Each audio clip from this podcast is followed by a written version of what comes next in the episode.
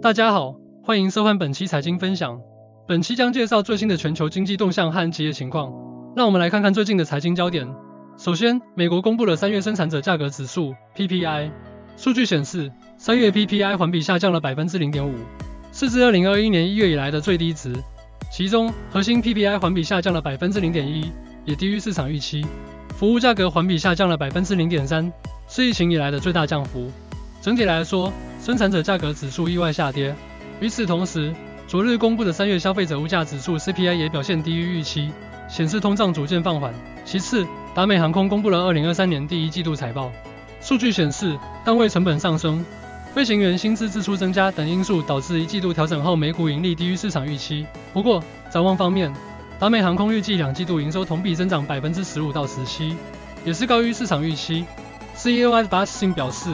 夏季的订单出现了创纪录的增长，但是达美航空并不准备将运力快速提升至疫情前的水平，以免超出公司承受能力。可见，疫情后消费者对旅行需求强劲。再来，亚马逊发布了2022年致股东的信，介绍了在物流配送、云计算、人工智能和广告等方面的最新发展。其中，物流配送是其最大的成本。亚马逊开始采用区域网络模式，优化物流效率和降低成本。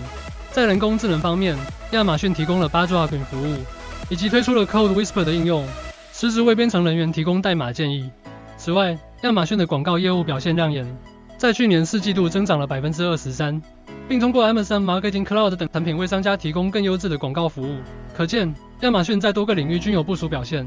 接着，美国银行的数据显示，三月美国家庭消费同比仅上涨了百分之零点一，是疫情来最低水平。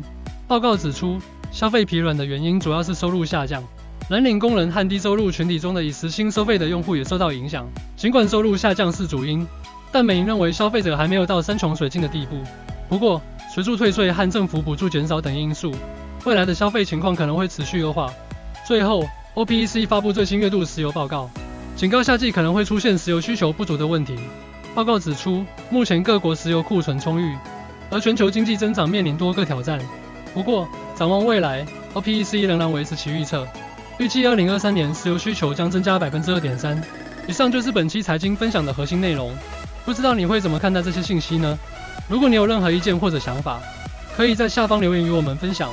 同时也欢迎大家关注我们的频道，下期再见。